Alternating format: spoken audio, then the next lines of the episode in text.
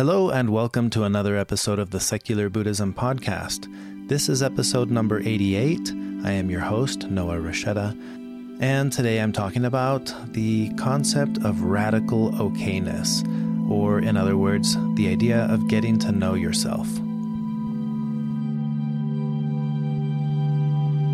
Keep in mind the Dalai Lama's advice do not use what you learned from Buddhism to be a Buddhist, use it to be a better whatever you already are. Now, I first encountered the expression radical okayness when I was attending uh, the Salt Lake Buddhist Fellowship, a weekly gathering in Salt Lake City run by my friend Christopher. And he was giving a Dharma talk and he used this concept of radical okayness. And I remember it really stood out to me. I thought it was a really cool expression that um, really gets at the heart of what Buddhism is trying to accomplish in so many of its teachings. You know, we always talk about the the middle way in Buddhism, uh, and I, I, like to think that in in the middle of uh, on the spectrum of wow, life is great and that's what I'm chasing after, or oh man, life is really crappy right now. I don't like this. Right in the middle, there's just okay. Life is okay. And what a radical shift it is to go from chasing after the extremes, right? Chasing to get to one extreme or fighting hard to avoid letting that other extreme get close to us. Our habitual mode is to desire more of what we think we want and to feel aversion or to push away that which we think we don't want. But to be okay with things just as they are when when they're good and when they're bad, that to me is the essence of radical okayness. Radical in the sense that that's not normal. Most people are caught in the game, chasing after one and, and fighting off the other. But what a radical shift in perspective to be okay and to stop playing that game and just thinking when it's good, it's good and I'll enjoy it. When it's bad, it's fine. It doesn't mean I have to like it, but uh, I can also enjoy it. Is a very that's a radical thing for me. So I want to dig into this a little bit more. There's a very clear message that seems to permeate through many of the Buddha's teachings. That is the importance of getting to know yourself, knowing your own mind. And I want to correlate this with this concept of radical okayness. So, the Buddha's teachings are primarily concerned with under- understanding uh, suffering and the elimination of what we would call self inflicted or unnecessary suffering. And I've mentioned this before in podcast episodes the parable of the two arrows. You know, a common Buddhist teaching meant to help us to understand the nature of what we could say is natural suffering, the first arrow, uh, versus self inflicted suffering, the suffering that we bring on ourselves, which is the second arrow. Uh, and the Buddha understood that the source of this unnecessary suffering was to be discovered within. So think about this for a moment. What are the things that generally cause us mental anguish or discomfort? Uh, for you specifically, the things that cause you mental anguish or discomfort. Perhaps it's the fear of death. That's a big one, uh, likely rooted in the fear of uncertainty, not knowing what, what comes next. Uh, the fear of, of, of just not knowing or not having control over how life is unfolding. You know, when we feel uh, anguish or stress or worry or anxiety, these are all mental states and they arise in the mind and they reside in the mind while we're experiencing them. But this is also how the pleasant mental states work. When we're in love, or we look up at the night sky and we contemplate the vastness of the cosmos, and our smallness in, in this place, uh, or you smell a flower, or you watch a sunset, or you look into the eyes of, of your newborn child that you're meeting for the first time, you know, these are incredibly powerful experiences that all take place in our minds. So, in this sense, pleasure and pain are both experiences of the mind. And I don't know about you, but for me, I cannot think of a, a greater goal than that of getting to know myself. And don't get me wrong, I'm certainly intrigued by the great mysteries of the universe and the cosmos. I'm fascinated by what we know and by, by what we don't know about space and time and the Big Bang and the expansion of the universe and the origins of life and all that. But somehow, as I sit here and I really think and I feel, I'm also overwhelmed by a sense of awe and wonder at the fact that my mind can produce thoughts and it can produce feelings, some so intense that I can barely even try to express the experience through words. And then those words, as I speak them aloud and they, they get recorded and then transmitted you know, to another mind, in this case, your mind, the listener who right now is connecting with my mind in a way that really alters everything for, for all of us, for both of us. How incredible is that? And all these thoughts and ideas that I share come from the thoughts and ideas that others have shared, that others have had. And they've, they've been shared across space and time for literally thousands of years. And it almost leaves me speechless as I think about it. Our mind is the experiencer of each and every moment in our lives. Everything that I think and feel and perceive starts right here in my own mind. And getting to know your own mind not only leads to greater happiness in life, but it literally transforms the chaos and confusion of our habitual reactivity, and it's the key to waking up. To experience that awakened state is the very heart of Buddhist practice. It's really a state of freedom. It's not dependent on any external circumstances. It's anchored entirely on the profound realization that we can be fine with the ups and downs of life, the pleasant and unpleasant experiences and mental states, what we could call a state of radical okayness. Uh, earlier this week, I saw a meme on Facebook for um, a shirt that I thought would be really funny. I, uh, you guys know if you follow me on social media, and I talk about it here, but I I'm way into paragliding and paramotoring. And paramotoring is essentially just paragliding with a, a motor strapped on your back. But I, I saw a T-shirt that I thought would be really fun, and it, the, it was a T-shirt that says "The world's okayest paramotor pilot." And I thought, man, that's actually quite a goal to have you know, eh, rather than wanting to be the best paramotor pilot, what does that even mean? thought, what if I could be the world's okayest paramotor pilot? And then I thought about this in context of other labels that I carry the world's okayest dad, uh, the world's okayest meditator, and, and others like that. And I really got a, a, a kick out of that, just laughing, thinking, that's actually a really profound message when you think about it. And that uh, kind of prompted or inspired this uh, this podcast episode to talk about this concept of okayness, radical okayness. And I think the process of getting to know ourselves starts with the realization that we actually don't really know ourselves very well. You know, we, we think that, uh, you know, we think we think we know ourselves. We might be thinking, well, yeah, of course I know myself. I know myself better than anyone else. But do you know why you react the way you do about things? Do you know why you feel the way that you feel or believe the things that you believe or don't believe the things that you don't believe? You know, why do things bother you? The things that bother you, why do they bother you? Uh, why are there things that you like and dislike? Why do you like it? Why do you dislike it? You know, just because you know yourself uh, better than, or think you know yourself better than others know you, doesn't mean you know yourself very well. And I think we need to recognize that our mind is often like a stranger one that we may see often, uh, we may hear from often when it kicks and screams or has things to say or it wants its opinions heard. But do you really spend quality time trying to develop a friendship with your own mind? Is your mind your friend? Is it a close friend? Uh, you know, th- those are questions to explore. And I believe that we, we actually don't know ourselves really well. And a big part of that is because we are living in a conceptual world. When I try to understand how my mind works, I understand that I have experiences. Those experiences invoke uh, concepts, stories, and those stories and concepts uh, allow emotions to arise.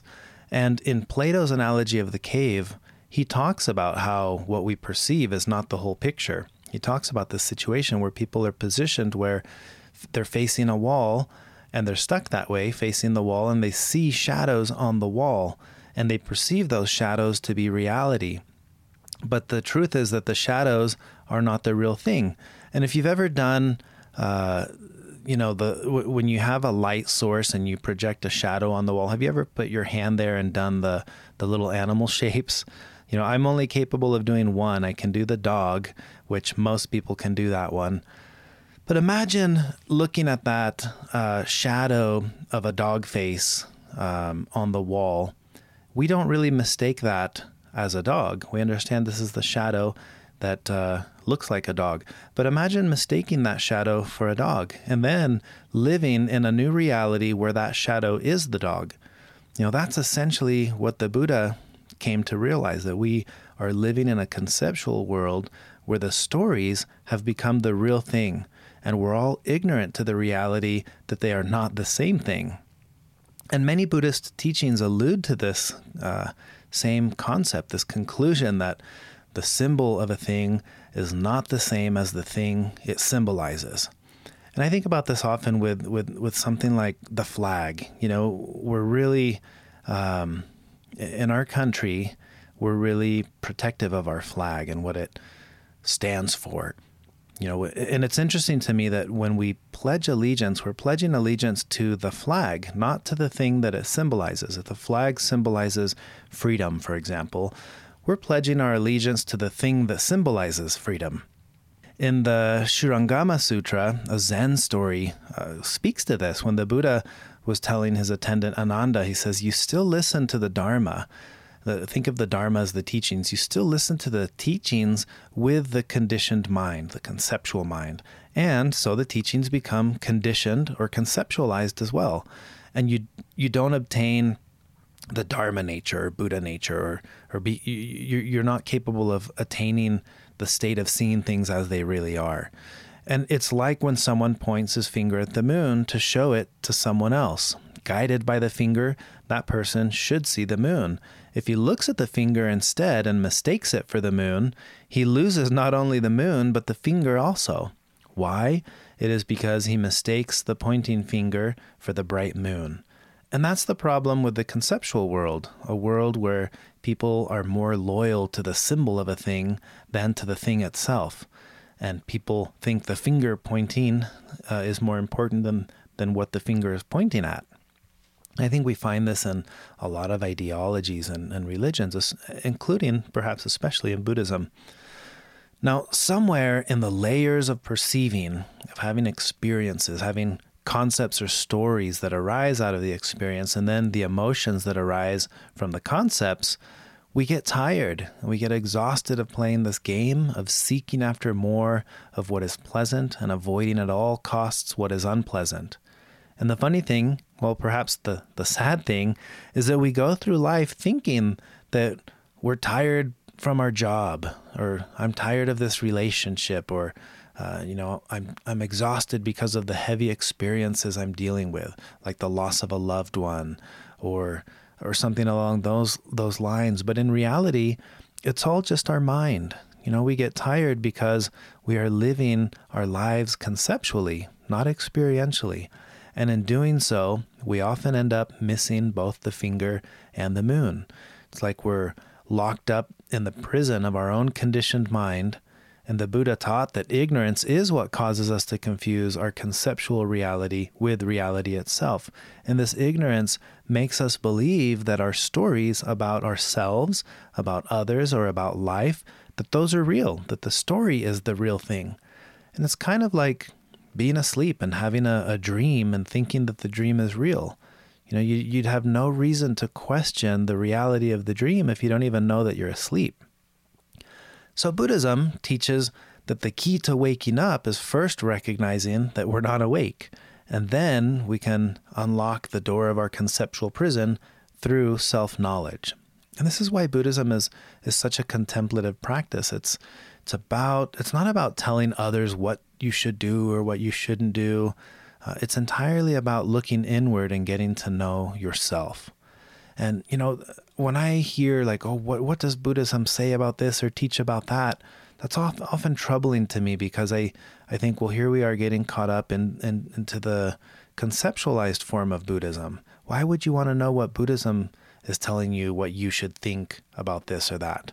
You know, that's entirely irrelevant. If anything, Buddhism would say Buddhism doesn't have a position on what on the Buddhist position. Um, as you as you get to know yourself, it's like turning on a light in a room that's been dark for so long. And I, I love this analogy. I've used it before talking about, you know, the idea of being in a dark barn and confusing uh, a coiled hose for a snake and seeing things as they really are uh, can bring about a sense of radical okayness. There's almost a relaxation or even a sense of humor that arises. Suddenly, nothing could be better than just okay. I, I, can't believe I thought this coiled hose was a snake, but the moment I realized, oh, it's not a snake, it was just a coiled hose, there's that sense of relaxation. You know, I, you, you would probably at that point maybe laugh about it. I can't believe I jumped up on the counter or how, whatever your reaction was. And I think so much of what we're experiencing in our day to day lives fits with this analogy. So to wake up, it's like turning on that light and seeing, oh, how funny that I've been chasing after this thing, thinking that the next job or more money or whatever the thing is you're chasing, you know, uh, that that was going to do anything. Some of you may be listening to this and thinking, well, wait a second, is this radical okayness similar to some kind of radical blandness? You know, with this kind of awakening, does life become more bland? And my answer, in my experience, the answer is absolutely not. I think life becomes more rich and vibrant when we experience a break from our habitual reactivity and our conceptual labeling of everything as either pleasant or unpleasant. You know, suddenly we can see more clearly, we can think more clearly, and we're free to just feel and experience life I think getting to know yourself is not easy. You know, it requires you to challenge and question one of the things that is closest to you, something that is deeply meaningful to you. That is the story you have of yourself. But it's totally liberating to finally be able to see yourself stripped of all the concepts and stories. The Buddha taught that the root cause of suffering is attachment or clinging in this case, when it comes to the story you have about yourself, perhaps it's skillful to ask yourself, why am I clinging to this story I have about myself? And sure, it's hard to do, but I can promise you that an incredible sense of relief and peace ar- ar- arises when you do. Your very freedom depends on letting go of your attachment to that story. Now, when I think of the Buddha sitting and meditating under the fig tree, that moment of his um, enlightenment or his awakening, I like to imagine that what he achieved is a sense of radical okayness, that life was radically okay. And others who saw this change in him started to call him the awakened one, the one who is awake. That's where that's what the word Buddha means. And he went on to live for a long time after that, doing a lot of radically okay things uh, teaching these ideas and these concepts to others.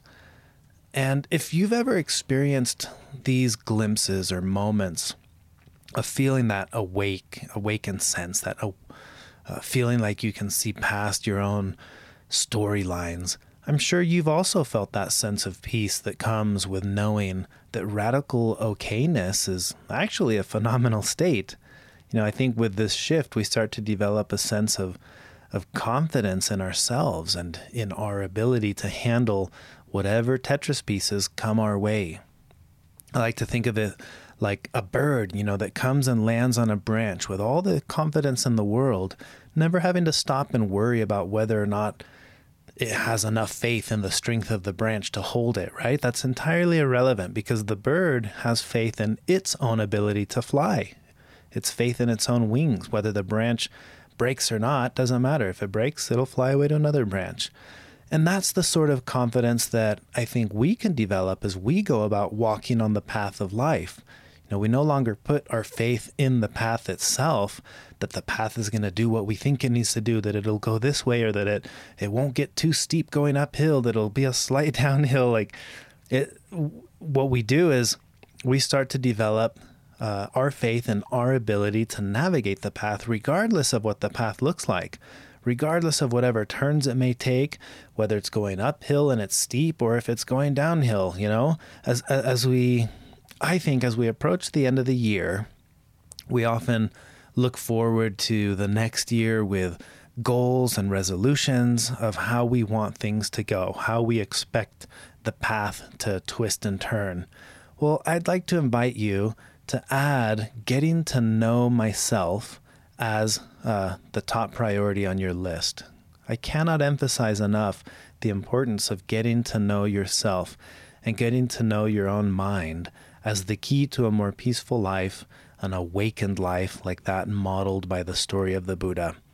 So I wanted to share this concept with you and this topic with you as we approach the end of the year. And uh, I hope that, that you've enjoyed this. I hope it inspires you to want to get to know yourself. If you want to learn more about general Buddhism and, and mindfulness, you can check out my books, Secular Buddhism, uh, the second book, No Nonsense Buddhism for Beginners, and my most recent book, The Five Minute Mindfulness Journal, which does a lot to help in this com- in this task of getting to know yourself. Uh, you can learn about those books by visiting noahrasheta.com. That's N O A H R A S H E T A.com. And as always, if you've enjoyed this podcast episode, please share it with others, write a review, give it a rating in iTunes. And if you'd like to join our online community, you can visit secularbuddhism.com forward slash community to learn more. And if you'd like to make a donation to support the work I'm doing with the podcast, please visit secularbuddhism.com and click on the donate button on the top right. Uh, that's all I have for now, but I look forward to recording another podcast episode soon. Thank you for listening. Until next time.